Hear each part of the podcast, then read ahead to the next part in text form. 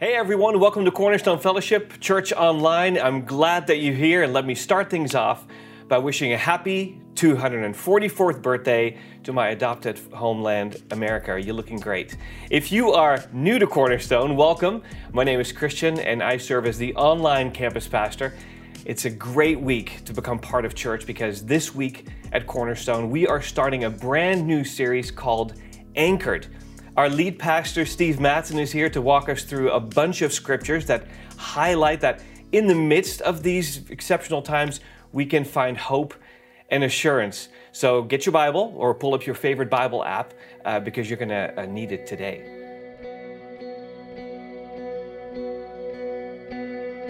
Anchor of my soul, I will be still and know I only need your presence, only you, anchor of my soul. I will be still and know I only need your presence. We sing, Spirit of God, Spirit of God, overflow, take control. I won't move without your presence.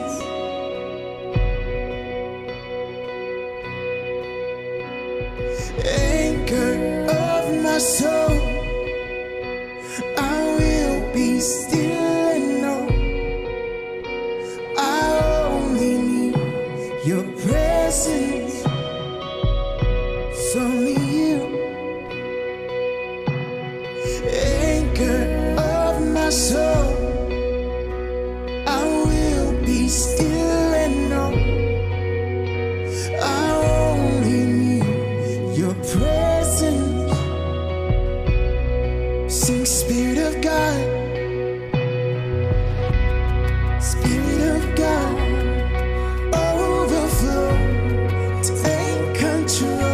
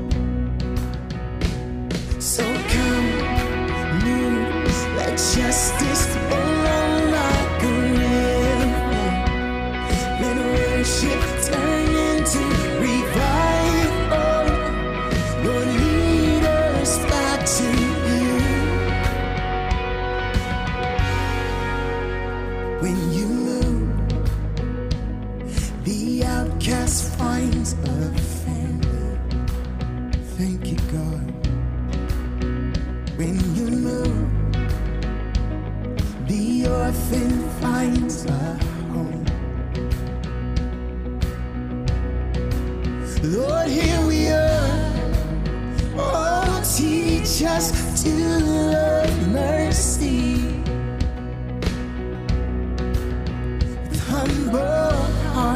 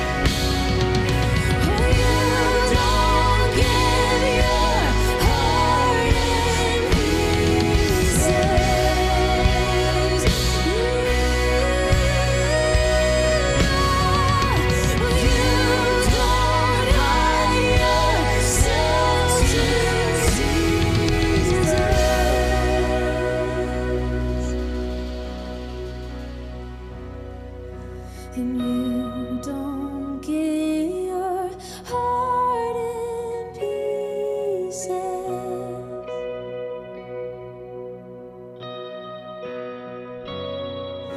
and you don't hide yourself to Jesus.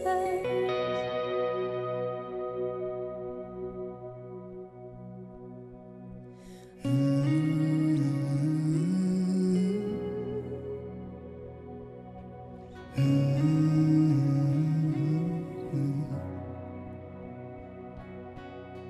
I see your face in every sunrise.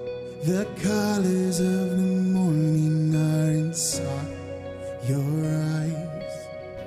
The world awakens in the light of the day. I look up to the sky and say, you're beautiful. Mm-hmm.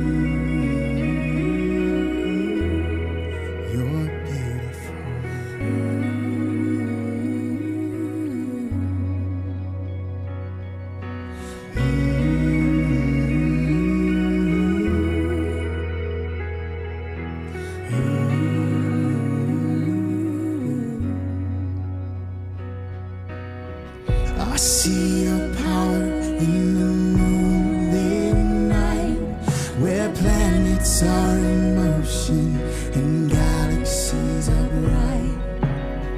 We are amazed in the light of the stars. They're all proclaiming who you are. You're beautiful.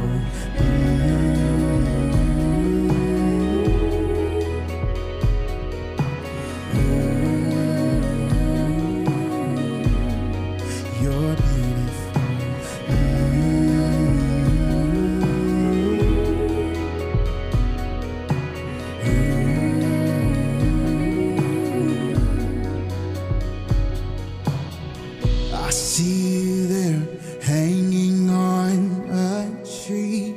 You bled and then you died, and then you rose again for me. Now you are sitting on your heavenly throne. Soon you will be coming home. You're beautiful.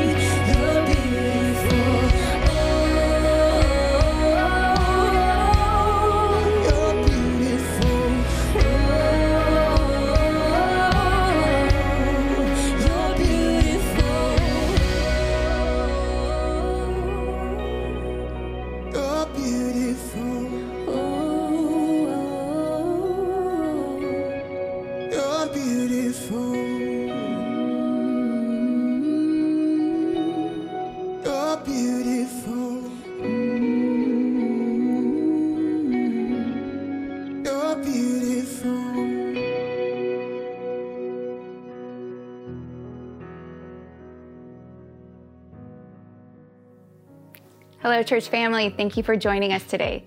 This weekend, we celebrate the fourth of July, where we take time to commemorate our country's independence. One of my kids' favorite things to do on this holiday is to light hand sparklers and to make cool designs in the concrete. Now, this stresses me out because they're basically holding fire, but they absolutely love it. And then, of course, my favorite thing to do is to eat some delicious barbecue. But this year, if I'm honest, the fourth of July, it feels different. There's no baseball games happening. And I'm not even a huge baseball fan, but I miss the background noise of the ball hitting off the bat and the crowd cheering on T V. This year, Independence Day feels different as we continue to face uncertainty and crisis in our country and world. But even though this year is different, this weekend as Christians, we come together united to celebrate our country's independence and each sacrifice that was made to achieve that, but we also get to celebrate our freedom in heaven. As brothers and sisters in Christ, we know that no matter what comes against us, both big and small, we have freedom in Jesus that will never be shaken. So let's take some time this weekend to enjoy coming together with family and friends as we celebrate freedom and victory. Now, as we celebrate these freedoms this weekend, I want to share two stories that are affecting our neighbors both locally and globally. Many of you are familiar with the crisis that is happening in Lebanon. This country is enduring extreme hardships, with fifty percent of their population unemployed and living in severe poverty. The living conditions have become so harsh that many in Lebanon are fleeing the country, including Christians that have begun incredible work within that country. Now, our outreach department has been staying in close communication with a faithful pastor living in Beirut, who, despite the difficult circumstances, has chosen to stay and care for those in need and to bring hope to Christians in his community. But it's becoming more and more difficult for him to do this on his own. Now, thankfully, through our COVID fund that many of you have contributed towards, our church was able to send Pastor George five thousand dollars, which more than triples when converted into Lebanese currency. And this helps his efforts in feeding families without food and to provide hope that God sees and hears the cries of his children. And locally, as hunger needs rise in our own communities, Cornerstone is continuing to partner with all five of our campuses to help alleviate hunger in the East Bay. We want to thank Sturzy's Restaurant personally for partnering with us to provide more than one hundred meals a week for homeless in Livermore and Hayward. This food, it not only supplies needed nutrients, but it also gives a sense of value and dignity for those who receive this meal. Now, with that said, I want to thank you, church, for being a church that provides incredible opportunity for our neighbors. Each of your gifts, both small and large, give courage and support to those who greatly need it. Now, if you would like to join with us financially or continue to give to the vision and mission of Cornerstone, you can do that online right now. And let's continue to partner together to share the love of Jesus. Well, today, Pastor Steve Madsen kicks off our new series, Anchored. During this season, many of you may be feeling like you're tossed around with the different trials coming against you. And perhaps you have a sense of hopelessness that is just settling in. Well, today's message will provide us an anchor that each of our souls are craving in the midst of this time. So friends, let's lean in today and let Jesus bring us hope as we receive and hear the Word of God.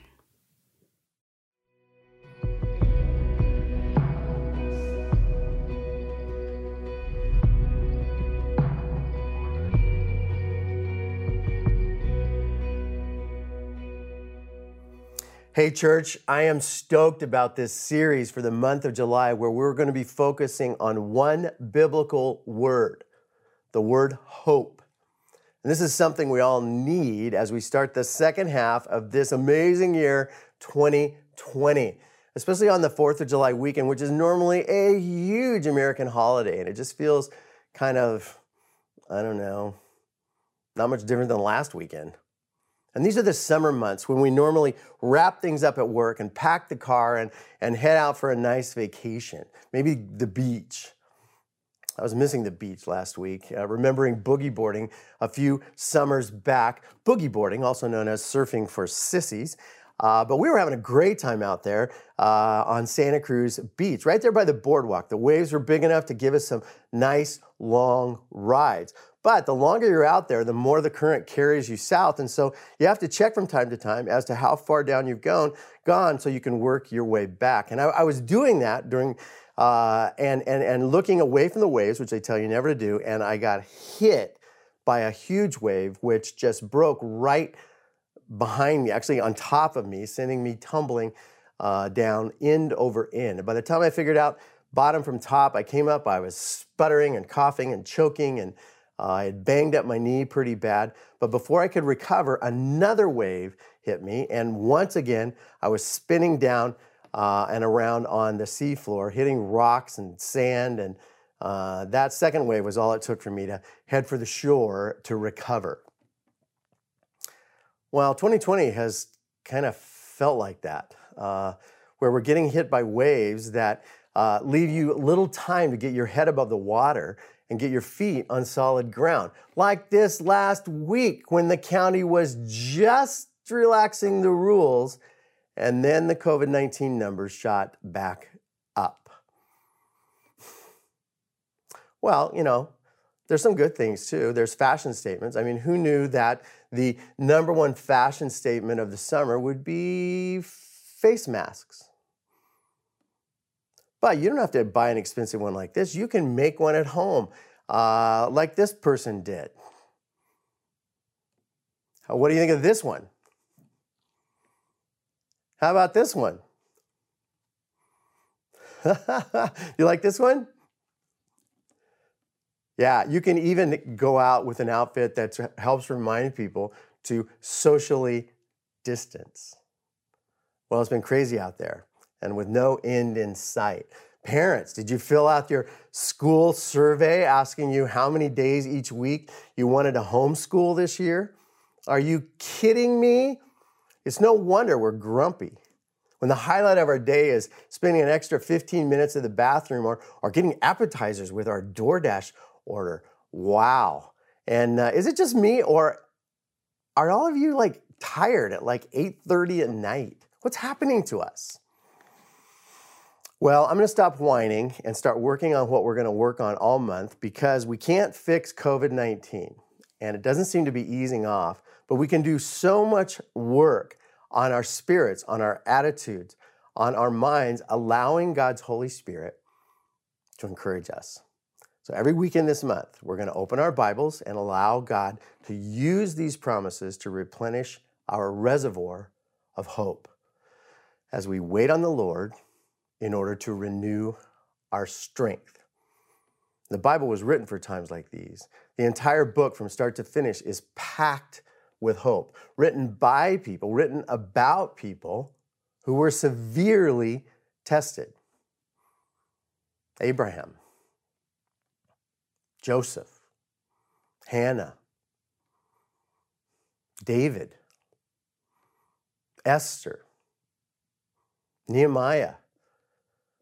So many of our heroes of the faith suffered long trials and impossible challenges that threatened to rob them of any hope, yet they endured.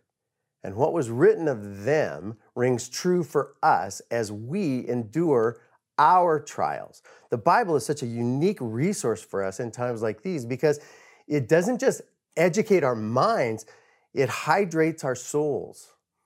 Believers are wise to drink from these wells to encourage our hearts. And this month, our Cornerstone preachers are going to lead us in sermons packed with Scripture. Have your Bibles ready and pen and paper nearby.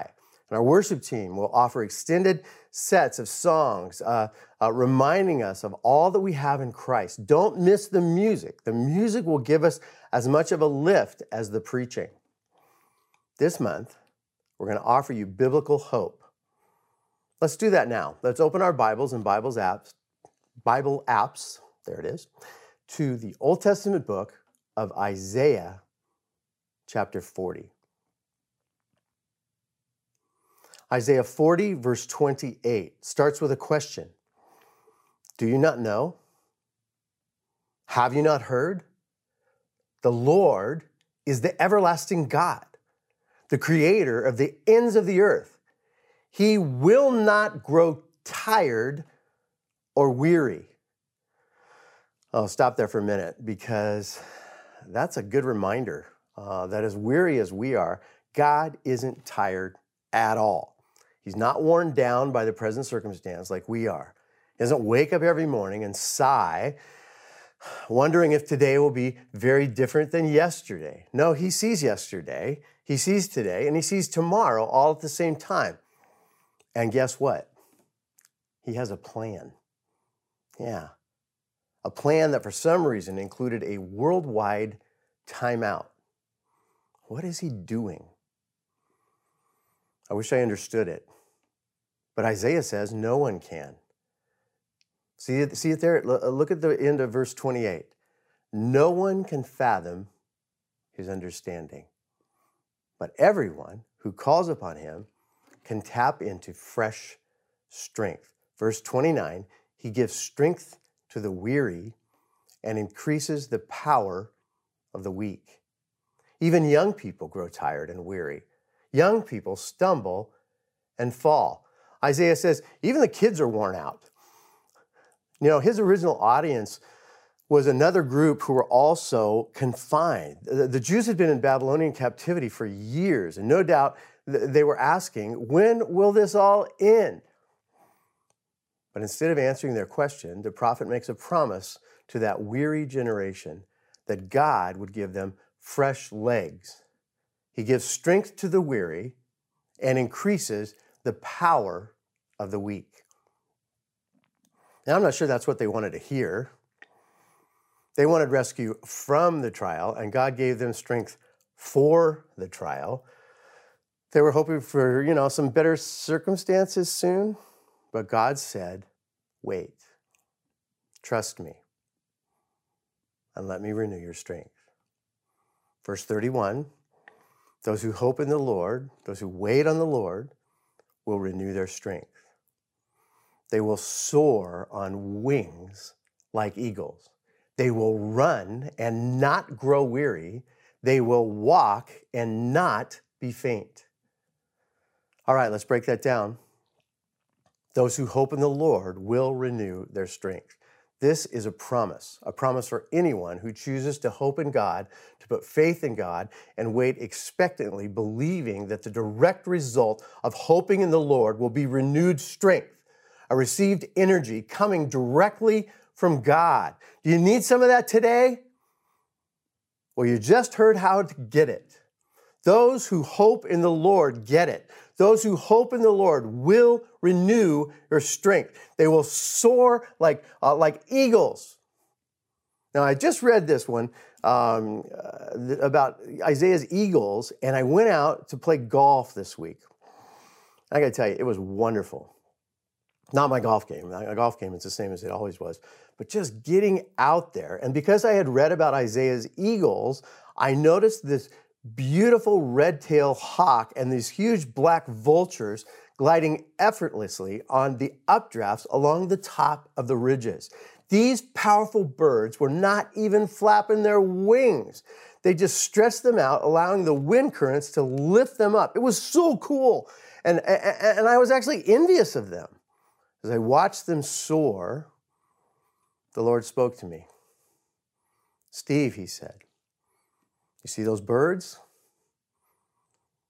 I want to take you to a similar place, to where the wind of my Holy Spirit can carry you above all of this. Just let go of your burden and let me lift you. Let me renew your strength. Hope in me. Those who hope in the Lord will renew their strength. Hope, hope in the Lord. We're going to be keying on this word all month, so let's define it. What is hope? Well, you know, biblical hope is much different than the word we commonly use. Uh, when we use this word in, in everyday language, it's often the opposite of biblical hope. Uh, it's an uncertain hope. Uh, I hope I don't lose my job. I hope my family stays healthy. I hope things can go back to normal sometime soon. When we use the word hope like that, what we're saying is, I wish this would happen, but it's out of my control and it might not happen. Well, that is very different than the biblical definition of hope, because biblical hope is so much more than human wishful thinking. It's more than us daydreaming a better scenario. Biblical hope is the believer's confident expectation, the assurance that God will work things together for our good. So when the Bible says, put your hope in God, when the Bible says, build on this rock, when the Bible says, anchor your soul to this hope, it is saying so much more than cross your fingers or knock on wood. That's what the world does. But we are birds of a different feather. Our hope lifts us up on invisible currents where we spread our wings and ride the updrafts with very little effort. We are actually resting as we soar. You can't see the wind holding us up, but it's surely, most definitely there. We soar with a spiritual certainty that surpasses even a logical certainty. Biblical hope includes logical certainty, but it doesn't require it. Let me explain. A person can reasonably, logically assume that if God has come through for them in the past, uh, he will do it again in the future. A person could reasonably assume that God could fix things. That's also logical. But biblical hope takes it much further. Our logic, our hope does not say God could fix this. Our hope says God will fix this. He will make things right. Even if we have no idea how or when he is going to do that, he is going to do it. Biblical hope is when we place complete confidence in God's promises before seeing any tangible evidence. It's what the writer of the New Testament book of Hebrews laid out in chapter eleven, where he said, faith is being sure of what we hope for and certain of what we do not see. Friends, that doesn't even make sense, but let's learn it together. Say it out loud with me. Faith is, wait, say it out loud with me. Come on. Faith is, you say it. All right, good. All right, look at the word sure and the word certain. These are powerful words. Uh, there's no ambiguity in, in, in, in either of these words. And according to this definition of faith, we are certain God will, will move before there is any evidence of motion. We see it before we see it. You know, Isaiah said a lot of big things. Uh, he once said something so amazing that the Apostle Paul quoted him when he wrote his letter to the believers in Corinth. Paul writes, "No eye has seen, nor ear has heard, no mind has conceived what God has prepared for those who love him. God has revealed it to us by his Spirit." Biblical hope takes us right there into the realm of the unseen, the invisible, and the unknown, where our eyes are open and we see things we should not be able to see. It's when we believe him before it makes any sense to believe him. You remember it was Thomas who said, "Guys, you saw the resurrected Christ, but I wasn't there. I didn't see him. So unless I see Jesus with my own eyes, unless I touch him with my own hands, I won't believe you." So Christ set up the meeting about a week later. "Okay, Thomas," he said, "come here and see. Reach out and touch." Thomas did, and he declared his faith in Jesus. And then Jesus said, "I do want you, as a matter of fact, all of you, to grow in your faith to the point where you believe things before you see them." All right, back to Paul, who goes on in that same letter to the Corinthians to say that the only way we can ever get to this level of faith is to receive it from God. It is beyond human ability to trust fully in God. Even our faith itself is a gift from God.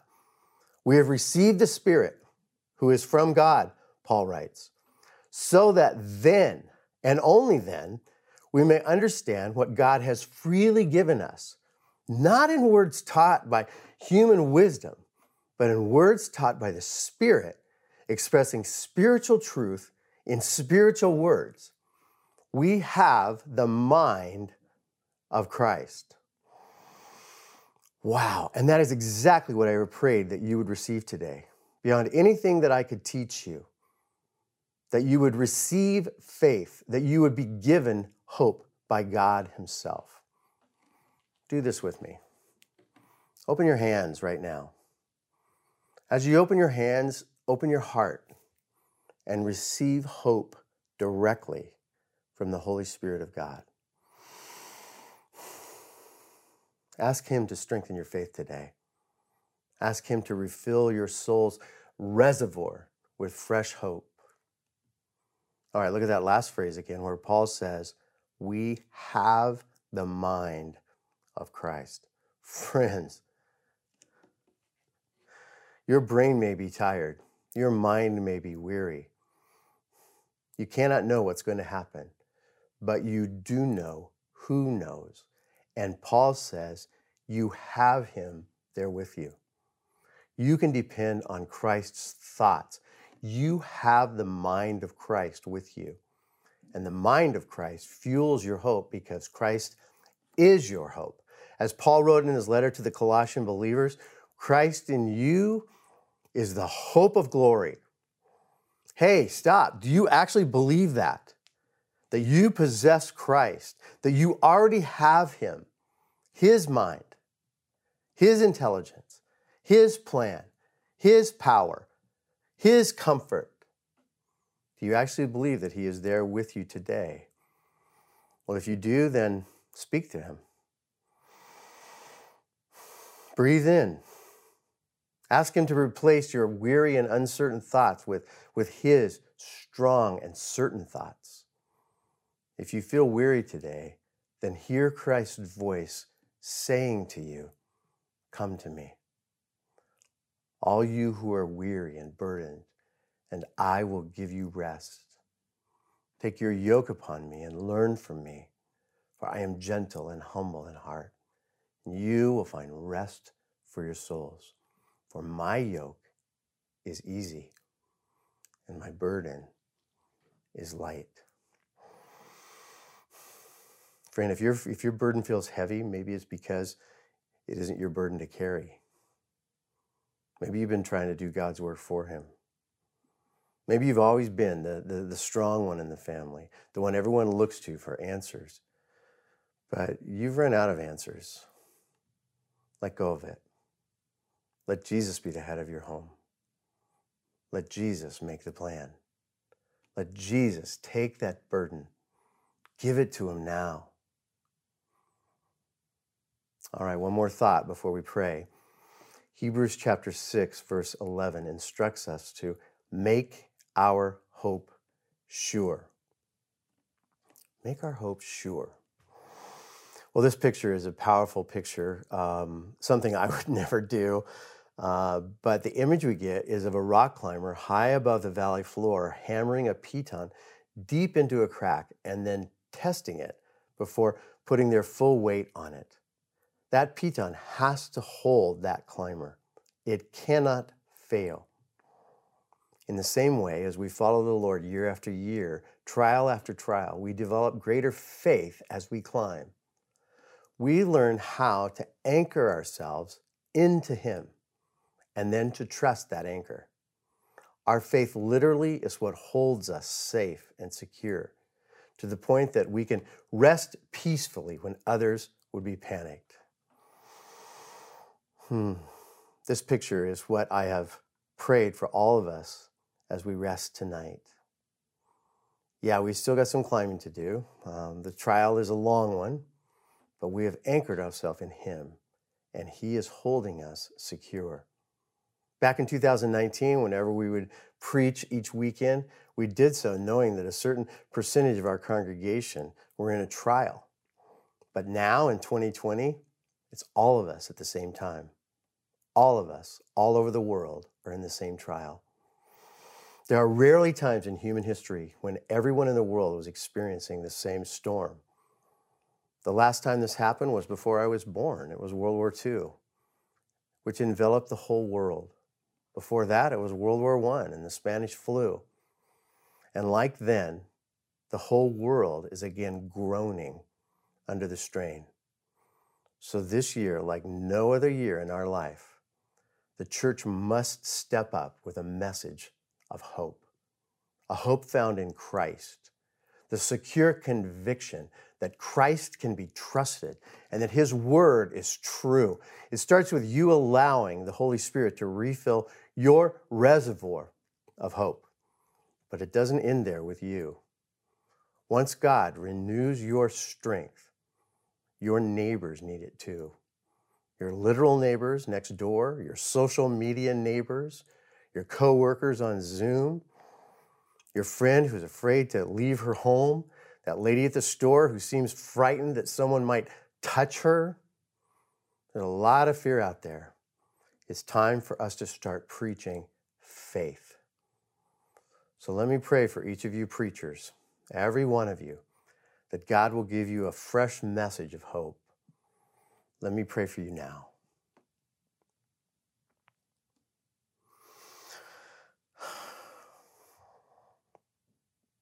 Father, I have felt your Holy Spirit here as I've preached. And my hope, my desire is that every per- person who has participated in this service today has also experienced a fresh touch of your Holy Spirit. Father, I ask you to replace uh, empty, dry, weary, lonely, hopeless thoughts with your word and your promises and your presence. Jesus, I think of that person sitting alone today watching, and I pray that they would feel the fellowship of your Spirit and they would know that we haven't forgotten them. I pray for the, the group that's sitting together, the family or friends that have gathered for a watch party, and I pray that each one of them would be an encouragement to the other. I pray that as you encourage us, we would encourage each other. Lord, you haven't told us when this trial will end, but you have told us that you can strengthen us for the trial. And so we're going to receive that now. In Christ's name, amen. Now let me bless you. Now may the God of hope fill you with all joy and peace as you believe in him, so that you may overflow with hope by the power of his Holy Spirit. I bless you in the name of the Father, the Son, and the Holy Spirit. Amen. Thanks for being here today. Our whole team is praying that this is what you needed to, to hear today. Uh, it's certainly what I needed to hear. And here's the next step for us. Let's look up our favorite stories in the Old Testament part of the Bible of people that had to hold on to hope. And then let's read those stories with our family or friends. Our study guides and daily steps can help with that. Check them out on our website, cornerstone web dot org. All right, that's it. Join us again next week as Clint Rutledge from our Brentwood campus teaches us from the book of James, who writes that we should actually consider it pure joy when we face trials. I'm going to need to hear that. What about you? I love you. I'm praying for you. Hope to see you again next time.